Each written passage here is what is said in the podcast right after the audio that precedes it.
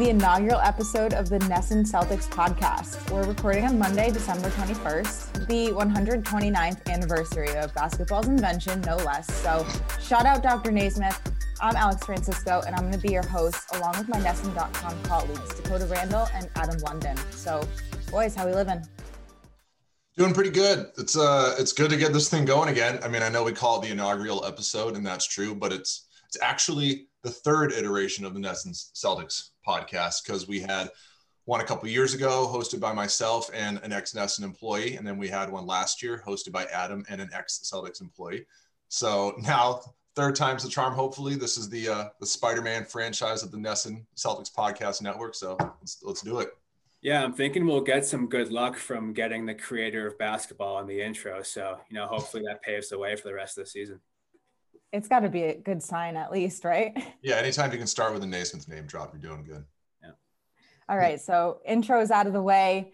Uh, we had a lot to get into you with you guys before the start of the Celtics season on Wednesday against the Bucks. Uh, we got an interview later at the end of the show, getting some sports betting for you guys. But uh, I mean, first things first, off-season recap. A lot went down despite the really short amount of time we had for an off-season. Yeah. Yeah, it was a it was a wild off season for the Celtics. Like you said, it only was what a couple months. Is that is that how long it was? It's a little over two months. Yeah. Well, yeah. Jeez.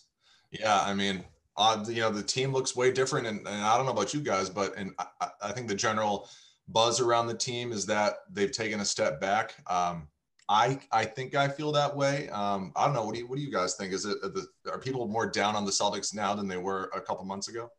I mean, I think it must be mentioned like that's the biggest off-season story that we had, right? Hayward leaving.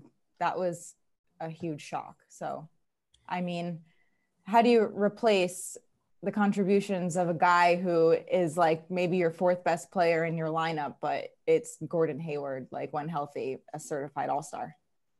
Yeah. And I think people kind of failed to realize the modified expectations of Hayward. Obviously, you're expecting him to be this all-star guy. And somewhat rightly so given the contract he signed here. But with the injury and other things factored he kind of turned into this you know really good you know second team facilitator which you know it remains to be seen now if the celtics have that. You know we'll see if we have it with jeff teague but i wouldn't be surprised at all early in the season especially with kemba out if we you know hayward's absence kind of you know pays dividends yeah, disagree. Uh, I think the the absence of Hayward in theory, it like the the Hayward absence in its theory is way greater than what it is in actuality. Because for me, and I like Gordon Hayward, I think he's a really good player. But first season that he was here, they make it to the Eastern Conference Finals without him playing. He comes back, obviously his first season back, he wasn't the same. You you know, you give him a pass. Celtics didn't do well that season, and then last year he looked great at the start of the season. Then he got hurt. What he broke the hand. Then he hurt his ankle, and he just got in uh, to the lineup late in the playoffs when they were back in the Eastern Conference Finals. And so I don't think they've ever really, they've never really missed him, and they never really got enough from him to know what they would miss. And I think he was an awkward fit from the start. Uh, just and especially when they did have their, and we never really saw the full lineup with Tatum, Brown, and Hayward. But even when we did, I never thought it worked well enough. So I, I think while on paper it's like, oh, you're losing Gordon Hayward, a max contract player. How are you going to fill that? I actually don't think it'll be that hard because I don't think they got that much from him to begin with, despite what everybody wants to say about, you know, the metrics and how the ball moved with him, especially with the second unit. Uh, I think it's a little overblown. And outside of the ball movement, I would say the one thing you might end up missing with him was that even with his regression from being an all-star player, he was still a guy that cr- could create his own shot. You know, whether it be attacking the rim, you know, from or from the outside. And just looking at the Celtics roster now, outside of you know your star guys, there's not really much scoring punch there. So what I'd say to both of your comments is that like obviously the Celtics had to get used to playing without him and they totally succeeded in that. But one major issue we saw with this team, especially deep in the playoffs, was just like the almost power dynamic between like Kemba and Tatum. Like who's the guy? Who's going to be taking these shots? Tatum and Jaylen Brown, I think, were still a little too like young to come into that moment. But I feel like Gordon out there on the floor had a good sense of when to dish it, who is hot, and then not only like having him to rely on when Kemba, Brown, and Tatum just aren't hot, and for him being able to take over the game and also drop 20, that that's I think invaluable. Yeah, again, I don't want to I don't want to dump on Hayward too much. I just think you know, I, I think it was the best move for his to career for for him himself and his career to get out of Boston because I just don't think, you know, at the end of the day, like if I if I could design the Celtics per like, you know, in my image with Gordon Hayward, it would be the stuff you're talking about because I think he probably is, you know, he has a calming presence and unlike a lot of the players on the team, when things aren't going well for him, he doesn't just start jacking up more threes. You know, he can create his shot. I love his mid range game, but I think the Celtics That's Celtics not the role he signed up for.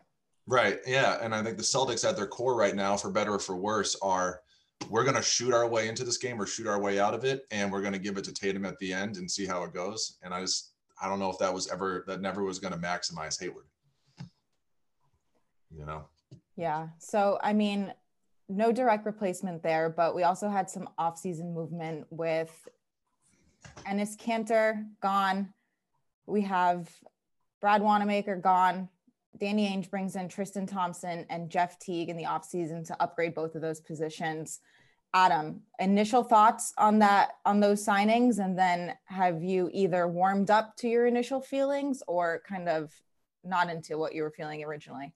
Well, one note on the departures, I don't really think Kanter is much of a loss at all. I know sometimes it would be just easy to look at the stat line and be like, oh, 10 points over 10 minutes, but he was brought here for offensive rebounding, didn't do much of that. He's an absolute liability on the defensive end. So I don't think he's going to be missed much. But as far as the additions, I like Jeff Teague a lot. And I thought he, you know, was a great first step in his first preseason game. I think there's just something invaluable about a veteran who's just not going to lose his cool, like, regardless of the situation. You know, he's, been in the league for over a decade now. He's a guy that's going to be out there with poise and composure. And as we've learned, Stevens has kind of had his eye on him for some time. And as far as Thompson, it's there's like the painful irony of him ending up in Boston just for how long he tortured the Celtics when those Cavs teams were rolling. And I mean, just from a personality standpoint, I think he's going to fit in great here just because, you know, he plays with a ton of grit, hard nosed guy. But, you know, it, it remains to be seen how much he'll add to the offensive end. Yeah, I uh, I think as far as Tristan Thompson, I think that's a clear upgrade over Enes Kanter. I mean, he's a better rebounder, he's a better defender, he's a better offensive player. Uh, he started to shoot threes last season. I don't have the numbers in front of me, but I think what do you mean? He like had had not shot a single three for like three of the previous four seasons, and then he made like 13 last year. Those numbers might be way off, but it's an approximation. Uh, so I think he's definitely an upgrade. And Adam, you alluded to it. I think uh, the championship pedigree, um, veteran who I think isn't afraid to tell them like it is. Sort of a, I think a Marcus Morris, but with a little bit more cred, in my opinion. Um, I love Marcus Morris, but I think you know Tristan Thompson is, fills that role even better. Uh, as far as Jeff Teague, uh, I like Jeff Teague. I think he's a good player, and I I love what he brings on the offensive end. What I'm concerned about is you know, defense at the point guard spot. If Marcus Smart, you know, who has a tendency to get hurt sometimes, and you know, if he gets in foul trouble or for whatever reason can't be on the court, even if Kemba, Walk, Kemba Walker's back, your your uh, defenders at the guard position are Kemba Walker, Jeff Teague, who's not a good defender and is not, you know, necessarily physically imposing, and then the Tremont Waters and Payton Pritchards of the world. Uh, so my concern with Jeff Teague is, is purely defense. Um, that's a downgrade from Brad Wanamaker but he's certainly a better overall player. So I'm, I'm, I'm curious to see how that works out. Yeah, I guess one last note before we move on from free agent signings is the impact that the Kardashian world is going to have with Tristan Thompson in Boston. Adam, I know I don't correct me if I'm wrong, but I feel like you're pretty in tune with pop culture, probably more so than me. I don't know about Dakota, but um, what do you see coming from the Kardashians taking Boston? Well, yeah, a couple of years ago when we had the Celtics Cavs Eastern Conference final, the Kardashian angle became like a huge storyline. Like you kind of wrote it off as a joke, but like with the amount of headlines and news it made, it was kind of tough to ignore. So I wouldn't be surprised if that happens again uh, now that, you know, uh, Thompson's actually in Boston and, you know, there's really not a whole lot of personality on this team as far as you know gossip generators outside of Thompson. So yeah, I imagine the Kardashian factor is gonna bear its head plenty over the course of the season. Who which Kardashian was Kris Humphries dating? Kim, he was married to Kim for like a few days, I believe. It was that Kim Kardashian's was first. Kardashian? It was his her first husband, and it lasted months, if not days. Okay, so I don't know. Then I didn't know that. I thought he was married to like, I don't know, one of the other ones. But I, uh, I think I feel like I remember. I don't remember that that him generating nearly as many Kardashian headlines. Uh, but that might have been because he wasn't very good, and maybe it just I don't know, maybe it was just a kind of a different time. Uh, I definitely expect an uptick with Tristan Thompson because uh, I don't know, he's just kind of a more, he's got a bigger presence. He's a more popular player. And uh, I mean, we've already seen them, you know, are, I think they were spotted at some Japanese restaurant in town. Yeah, we're uh, already seeing the reports of on TMZ of like mystery women that he's out.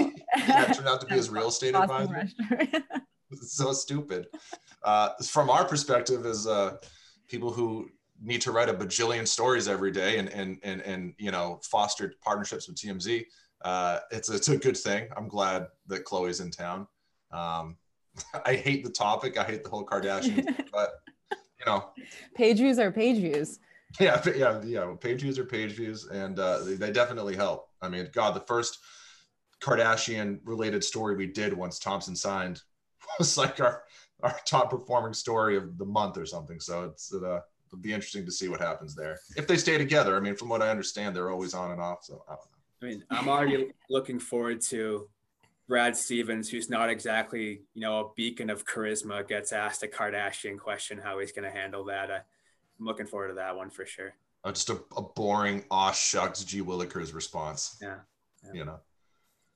All right, let Moving on, we also had uh, obviously an NBA draft. It was kind of jammed in there too, right before free agency. But the Celtics took Aaron Nesmith with the 14th overall pick, Payton Pritchard at 26, 30. They traded it off to Memphis last minute, who picked up Desmond Bane, pretty guy I really liked in the draft. Not that the Celtics had the space or the finance to sign three first rounders, anyways, but that brings us to number 47. They took Yam Madar um, stash him away in Europe. He's still on contract there. So um, before we get into a kind of a preseason wrap up and talk about what we saw out of these rookies, I mean, just from a pure like needs vantage point, Dakota, we'll start with you, just assessing how Danny Ainge handled this offseason.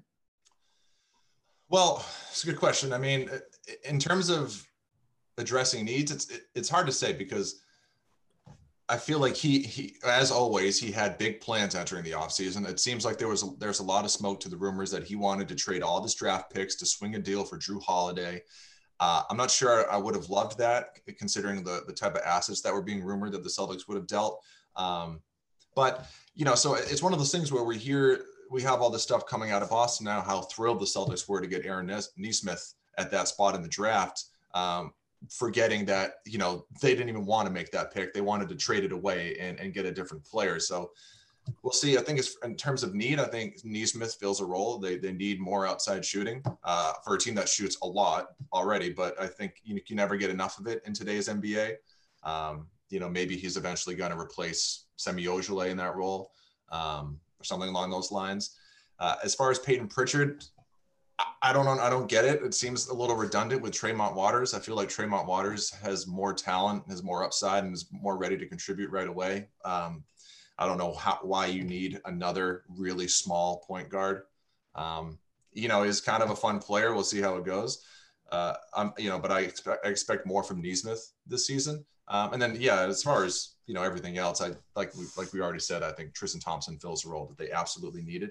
Um, it's just I think you know, I, I, think it's more everyone else, a lot of other teams in the East did more to improve their teams, some by default, like the Nets, where I don't think, you know, the Celtics didn't do enough uh, to make, to keep pace, although I, am not really sure what they could have done. Yeah, Dakota touched on it. This year's Celtics draft was kind of Patriots s to me in a sense where there was so much hype for blockbusters heading in, and it ended up being pretty boring, all things considered. Like you know, you're waiting for Trader Danny to swing the big move, and it was it just kind of went shock. But yeah, it was nice to see them address a serious or a need with Nesmith, just a guy that you hope becomes just a solid three and D. And you know, he showed some signs of that in his first two showings, though. Kind of looked a little bit lost defensively. Um, yeah. I agree with Dakota on um, Pritchard. It was just kind of a head scratching pick for me. And if you were going for a reach of, you know, guard help, I think I would have liked a guy more like Malachi Flynn, who went a couple picks later to the Raptors. And just kind of seems like the Raptors always find these guys late somehow, like you saw with OG a couple years ago. I thought Flynn was kind of more polished. But I mean, what Pritchard lacks, you know, and maybe athleticism and you know, defensive range. He he clearly could make up for with just grit. I mean, he's got that Marcus Smart tenacity to him, and with Kemba being out, he's probably going to have plenty of opportunities to show his worth. So it'll be cool to see how those two young guys uh, make the most of their opportunities this uh, first few weeks.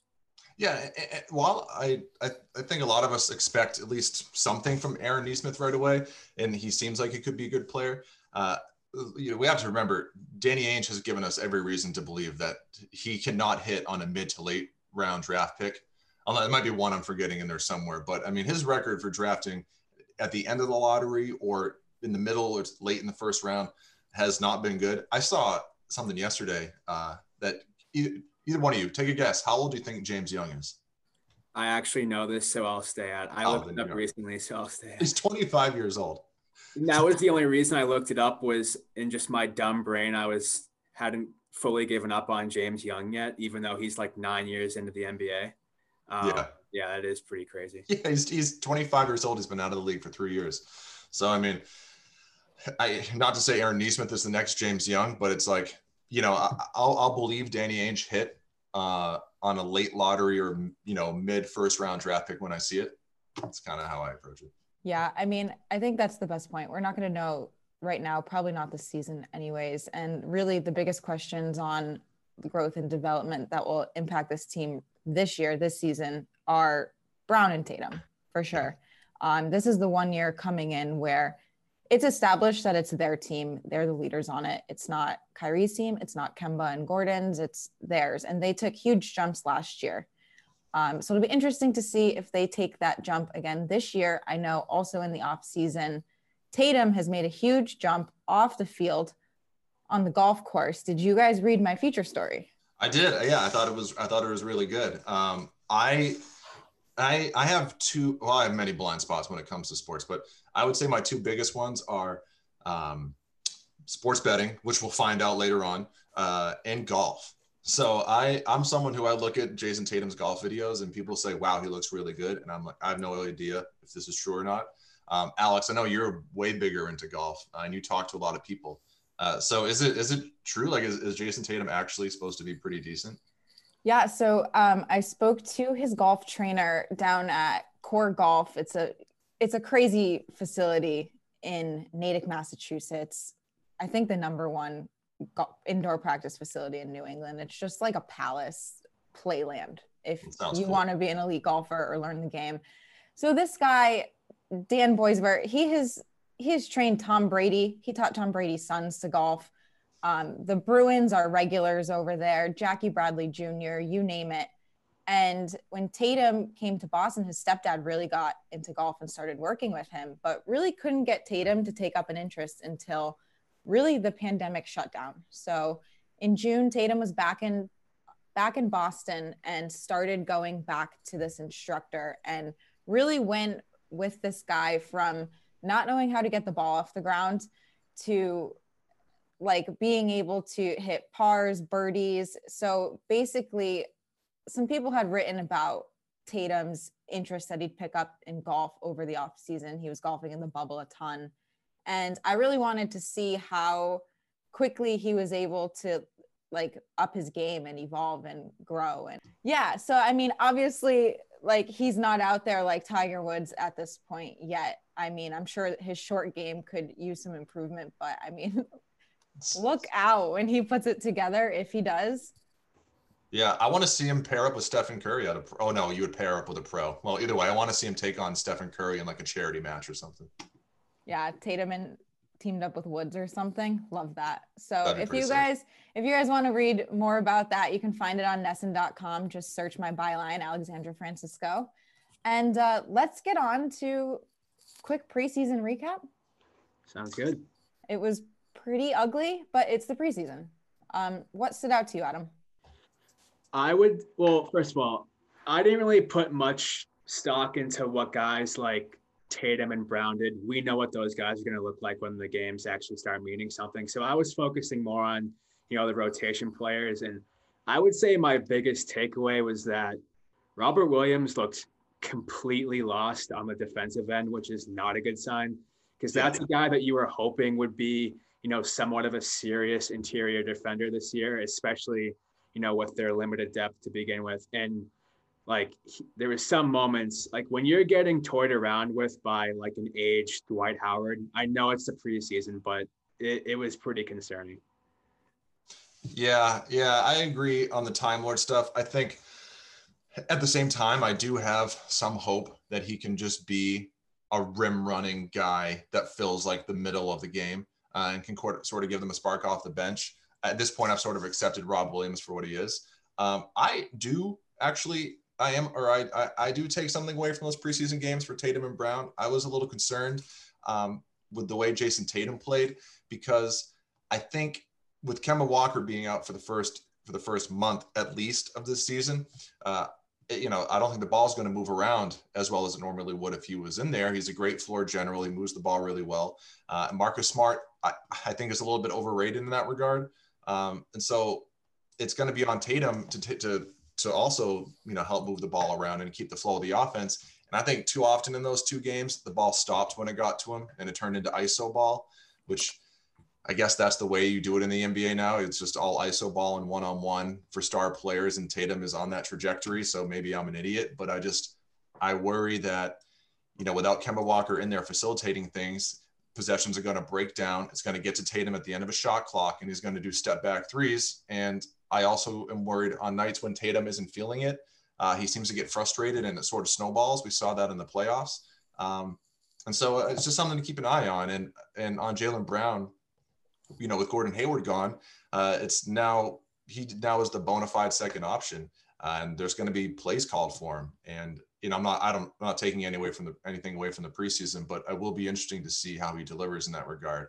Uh, if he has it in him to be a legitimate number two option that, you know, creates things, has plays called for him, and isn't just scoring within the flow of the offense. And another person that um, I was kind of impressed with in the preseason was Javonte Green, just because last season you really only heard his name in garbage time when he threw down like a ridiculous dunk. Um, but now, just the way this roster is shaping up and with the injuries, it looks like there's like a real chance he be, could become like a consistent rotational player. So, um, be interesting to see if he ends up making the most of that. Well, it looks like he's really impressed Brad Stevens at this point. I mean, he went into the first preseason game kind of strategizing his starting lineup in that he's going to have that third wing that's just going to be rotated by all the younger guys, all the guys at the end of the bench, kind of seeing who fits best with Tatum and Brown's game. And I mean, Teague was the first guy to start in that role. And I mean, just the energy he really did bring to the court every time. I mean, I think it was like he instantly hit like a three and then got a block or a steal and then started off the second half of that first preseason game really well too. So um, I definitely, I'm with you there, Adam. But if Tremont Waters is on the team, uh, I expect him to actually have a role early on. Um, I mean, I think he could be a spark plug. Uh, and one more, just one more thing on Jaylen Brown. This is just sort of a pet peeve. Uh, I'm over him trying to throw down the most gargantuan dunks in the league because I feel like he misses on like 75% of them. That's like, I don't know how many times I, I've seen Jaylen Brown fly in go up to do some huge tomahawk dunk and try and dunk on everybody and he just clangs it and it goes to the other end? I don't know. I don't know about 75% man. It feels like he had that one big one in the playoffs last year that was like on all the highlight reels. I forget who he dunked on. That was sick. But i don't know. He he tries to dunk hard on people and he fails so often. Well, so kind of previewing previewing the season here, they have another big jump to make from what they did last year. But with how the East is shaping up, do you guys think Tatum and Brown are good enough? What's your thought on this, Adam? So I want to say yes, but you also have to keep in mind that their toughest competition in the conference got better. I mean, the Nets are a com- entirely different team now. You know, they're fully loaded. The Bucks, it should I you want to say they are, but that is a lot of roster changeover. So you know, maybe they kind of start off slow, but you know, with Giannis leading the charge, they should be fine.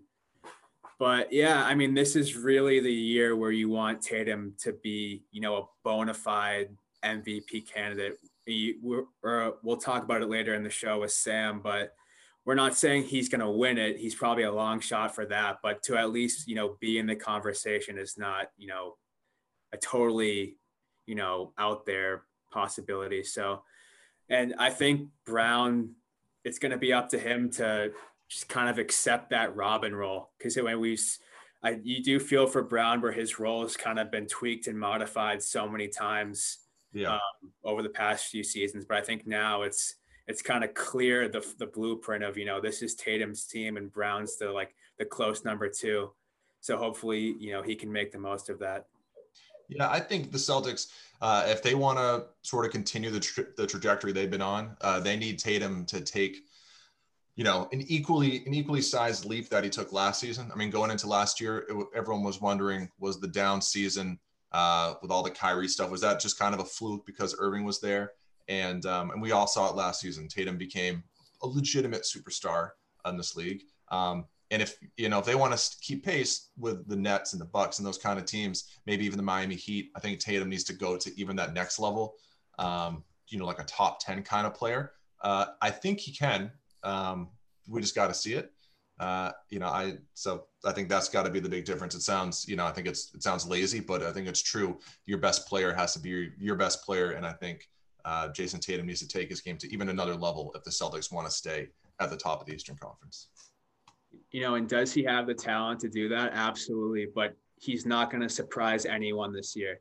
You know, last year was kind of like, wow, this guy is way ahead of schedule as far as being like a legitimate superstar and he's entering the league now this season. Being everyone knows who he is, you know, and he's going to be public enemy number one for defenders uh, each game. So he'll have to, you know, improve his own game while withstanding the pressure that he gets from the opponents.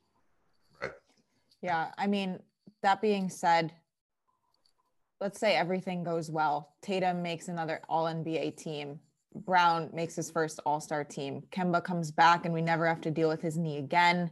We get scoring off the bench, everything, everything. Um, what's the ceiling in that scenario? You know, um, and you know, we'll, we'll talk about it more when we do our NBA standing rankings. But I, I think, I, I think the Celtics can be a championship contender. Personally, I mean, everybody. It's weird. Every year, the Celtics exceed expectations. They get a little bit better, and then the off season and heading into the previous to the next season are filled with saying, "Wow, they're not good enough. They didn't do enough in the off season. They're bad." And then they come out that year, and you're like, "Oh wow, they're like one of the top three teams again. Oh, they're deep in the playoffs." And so I'm almost at the point where I'm done bagging on them. I have my concerns that I that I mentioned earlier um, earlier in the show, but I, I do have faith in Stevens. I have I have some question marks about him, but I, I, ultimately have faith in him and his ability to manage the roster. I love the Tristan Thompson addition. Um, I think the season comes down to, like I said, Tatum taking another leap and Kemba Walker's health. If Kemba Walker, you know, misses a ton of time, one that's going to hurt their their seating, which could be everything. And if he's just in and out and he's just not really close to what he was last season, uh, it's really going to hurt them. But if all of those things go right, I think they can beat anybody in the East. Um, whether they can beat some the one of the, some of the teams out west, uh, I think so. I'm in the minority on that, I think, but um, I think they can. Uh, but I, I I think they have a shot to be a top four team in the East. I don't think that's a stretch.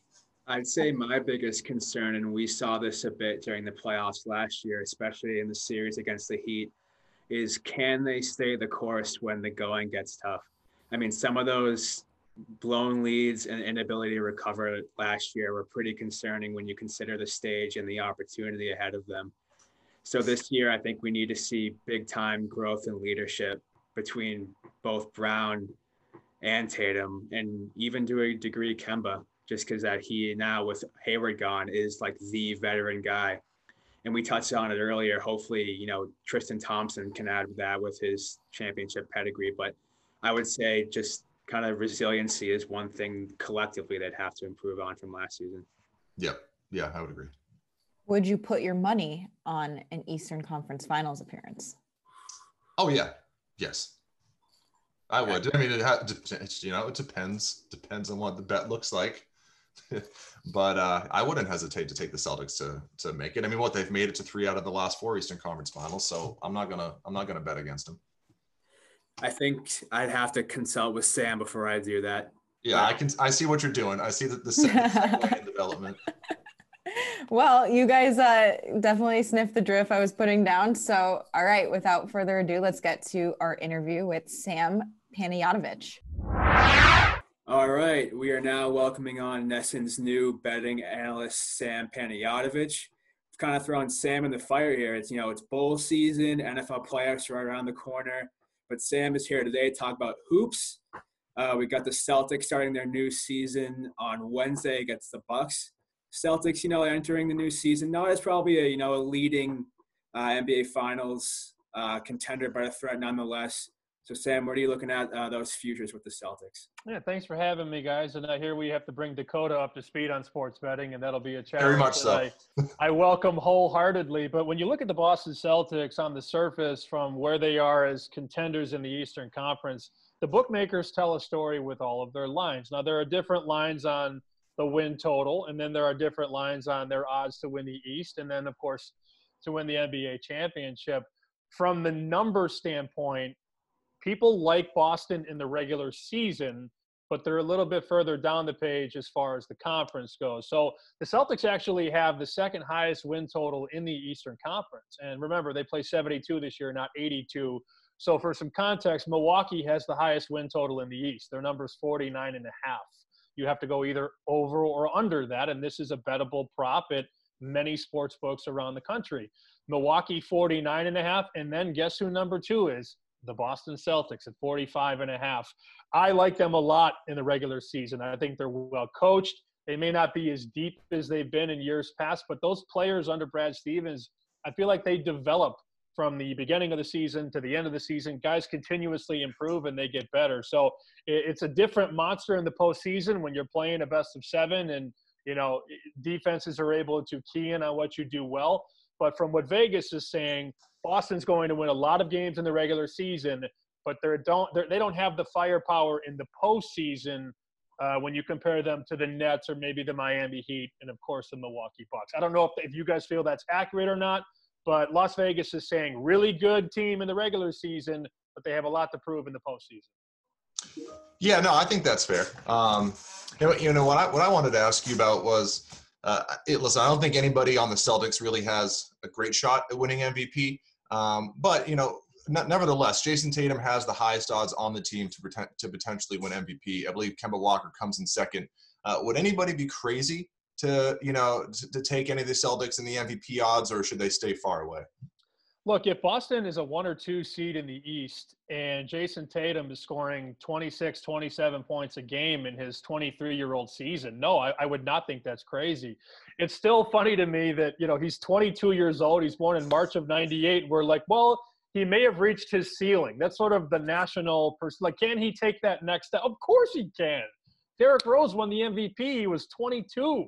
Uh, Luka Doncic is the favorite to win the MVP. He hasn't even turned 22 yet. So it's a young guys league. And I think you're going to see a lot of younger players in this 2020 21 season that have a lot of exuberance and energy and fresh legs. They have a chance to sort of catapult themselves into the mainstream. Like, we're not going to see LeBron logging 40 minutes a night in December and January. Same with Anthony Davis. Same with Giannis. I mean, is the Greek freak, does, does it even matter to him in the regular season anymore? Like, he's won the last two MVPs. I think this plays well for younger players that have something to prove. Is Jayson Tatum going to win the MVP? Probably not. But you look at his number here 26 to 1. So $100 would pay you 2600 and you would collect obviously the 100 back. So 100 to win and collect 2700. If he gets off to a hot start in December and January, that number will slowly decline. And you could see it go from 26 to 15 to 10. And if he's averaging, like I said, 26 and 10 with five helpers, he'll be in the conversation if Boston is in fact a top one or a top two team in the Eastern Conference. So this is your time to strike now. You don't want to look up in March and go, oh, Jayson Tatum's pretty good. Yeah, well, no kidding. He's been doing it for three or four months. You want to get the right player at the right price. And if he explodes onto the scene like some people think he can, 26 to 1 could be a pretty advantageous bet. Now, in staying on the topic of individual honors, a lot of people are thinking that Brad Stevens is on the hot seat entering this season. You know, he's hasn't reached the finals yet in Boston, despite having a bunch of pretty talented groups. How do you like Stevens in the Coach of the Year race this year? That's a good question. I actually didn't know that he was on the hot seat. Excuse me, I'm new to town here. Are you guys insane? What is he on the hot seat for? For winning games? Um, it's Boston, man. People, Boston. yeah, people say it. People talk. No, I, I believe you. I, I just think it's amazing coming from a city in Chicago that had to deal with Fred Hoiberg and Jim Boylan over the last six or seven years. Those guys coached the Bulls out of games. Stevens coaches them in the games in Boston, at least from my perspective. So you look at some of the award numbers. I mean, Coach of the Year, Brad Stevens, right now is 14 to one uh, to be the Coach of the Year. Rick Carlisle's the favorite. He's down in Dallas, and there's a lot built in with Dallas. Luka Doncic, Kristaps. If Dallas takes a leap, Carlisle's going to get a lot of play here. Steve Nash is also 10 to one. We know the story there. He's got Durant and Kyrie in Brooklyn. Then it's Monty Williams 10 to one. Erik Spoelstra 12 to 1, Frank Vogel 12 to 1, and then Brad Stevens at 14 to 1. I'm telling you, these odds are predicated on teams making big pushes. These are regular season awards, right? These are not postseason awards. These are regular season awards. And if the Celtics have a win total of 45 and a half, I would go over that. I think they can win 48, 49, 50 games. That might be good enough to get them a top two seed. And let's remember, they don't have Kyrie Irving. He's been gone a couple years. No Gordon Hayward if they can still secure a top two seed in the East, Brad Stevens will get a bounty of votes uh, by the media. And, and 14 to 1, look, 100 makes you 1,400. Uh, there are worse bets on the board than that, that's for sure. Yeah, I'm with you on that, Sam. I do like Stevens at those odds. And I think uh, the recent NBA general manager poll uh, for the best coaches in the NBA, I think they had Stevens at number three on that. I think it was Spoelstra, Popovich, and Stevens. Uh, so, you know, the league thinks Stevens is a great coach. And uh, yeah, I, I, like Stevens at those odds too. Um, now let's you know let's let's let's finish up and get you out of here. I know you got stuff to do. Uh, so let's talk about Celtics Nets uh, and props. Everybody loves prop bets. Uh, so, are there any for that Celtics Nets Christmas Day matchup that you have your eye on? Yeah, well, I'm going to defer to you guys on this because you guys are the Celtics experts at the station, from what I can gather. So the point spread, uh, the initial number that came out last month, uh, Vegas puts out what they call look-ahead numbers. Uh, the line is not up right now for the Christmas Day game, but the early look ahead number was Brooklyn minus one. So literally a one point favorite, aka flip a freaking coin in the air. Like who knows? Um, but there are some fun props in the market if you're looking at the whole Christmas Day by scale. There are props on who will score the most points on Christmas Day. This involves all the teams, all the players throughout the course of the day. If I said, all right, I got 50 bucks right now, is it a better bet to go on Jayson Tatum at plus 750, so 50 times 7.5, or Jaylen Brown? Jaylen Brown is 26 to 1 to score the most points on Christmas. That could make me uh, some pretty decent coin. Which one should I take? I'm taking I'm taking Brown. That's a, uh, that's a good bet. I'm taking Brown on that one. Adam? I like Brown too, merely that he seems to always step up in these prime time games you know, and these guys are probably itching to look a statement to make a statement against the new look Nets with you know Kyrie and KD in the building. So I like that Brown bet too. I also like Brown because I, I expect Durant to play defense on Tatum. And uh, while I still think Tatum can find a way to get to get his points in that game, I don't I don't see Durant giving up 40 points to Jayson Tatum. I will be rooting for Jaylen Brown, and I probably wink, wink, nudge, nudge will bet this uh, when I get back to Illinois, where I can bet because I still can't bet in Massachusetts yet. We got to figure that out. But if I put 50 bucks on Jaylen Brown and he scores more points than anybody else on Christmas, I'll walk away with $1,300. And I like the sound of that. That is a good bet. Change. All right. Well, we once again thank Sam for coming on. I'm sure this uh, won't be the last you hear of Sam on this season's Celtics podcast. So we're looking forward to coming on next time, man. Study up, boys. Be ready for next time. Thanks for having me. We will. All right. All right. Thanks, Sam. Okay, we hope you all enjoyed that interview with Sam. He'll be on throughout the season to talk and just really be a resource for you guys because I don't know about Adam and Dak, but I am useless when it comes to betting. Yes, But- I uh, I am also quite useless, and uh, Sam clearly knows what he's talking about. Uh, that's he's now my go-to betting expert, and I'm not just saying that because he's a friend of the program. All right, despite us being very unqualified to make predictions, um, when it comes to putting your money on stuff, I am willing to kind of throw out where I think things will fall with, in terms of conference standings. So um, let's just go rapid fire. Adam, East and West conference standings.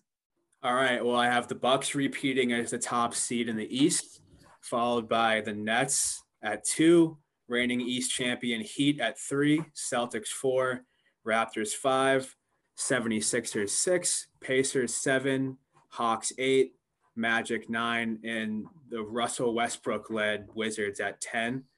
Out west, I got the Nuggets first. I just think they're going to care about it more than anyone else in the West. Um, I have the Clippers two, reigning champion Lakers three, Utah Jazz four, Mavericks five, Trailblazers six, Warriors seven, Phoenix Suns eight, Rockets nine, and the Grizzlies at number 10. And my MVP prediction is Kevin Durant. I just think he's going to have a chip on his shoulder and really want to prove that he can lead a team that's not absolutely laden with superstars to the finals. Okay, our Eastern Conference standings were literally identical until we got to the 9 and 10 spot. I had Milwaukee, Brooklyn, Miami, Boston, Toronto, Sixers, Pacers, Hawks, and then I had Wizards, then Magic in the 10th spot for that play in. Um, out west, I Lakers, Clippers. I did have Denver at third, kind of along with your thinking there. Um, I think Luka and Dallas make a jump this year. I had them at four and then rounded out by Utah, Portland, Golden State, Phoenix, Houston, and Memphis.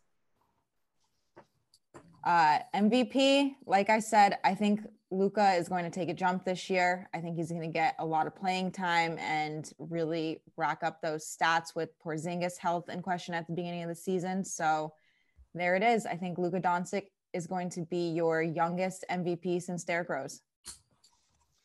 Uh, okay, I also have the Bucks finishing first in the East. Uh, I think Eric Bledsoe absolutely stinks, and they needed to get him off that team. Uh, so I think that's going to be big for them.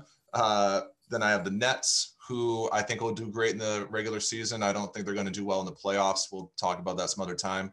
Uh, Celtics three, Heat four, the Tampa Bay Raptors number five, uh, then Sixers, Pacers, Wizards at number eight. I like them a little bit more than you guys. Uh, Hawks and Magic, pair of Celtics teams, nine and ten.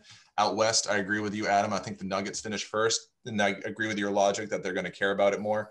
With the Clippers, my number two team, and Lakers, number three team, both sitting guys as they always do. Um, Utah Jazz at four, Mavericks five, then Suns, Blazers, Grizzlies, Pelicans, and Kings. And my MVP, I agree with Alex. I think Luka is going to get it done this season. He's going to put up big numbers. And I also did Rookie of the Year, uh, LaMelo Ball, and Defensive Player of the Year. I think Marcus Smart gets it done finally. I hate to say that I think LaMelo is going to win Rookie of the Year too. Yeah, I uh, I'm not, I don't know if I'm ready for it either. Hopefully, some of the uh, the national sports networks have learned their lesson and will let LaVar Ball on TV because that's that's gonna suck if, if he starts playing really well. All right. Well, really looking forward to see uh, who comes closest with these predictions by the time we get to the end of the season, boys. Um, all right. Well, thanks for joining us this week. We're excited to come back after the Celtics have a few more games under their belt next week to rehash all that out. Um, I'm Alex. I've been here with Adam and Dak, and we hope you guys have a really happy holiday. See you guys.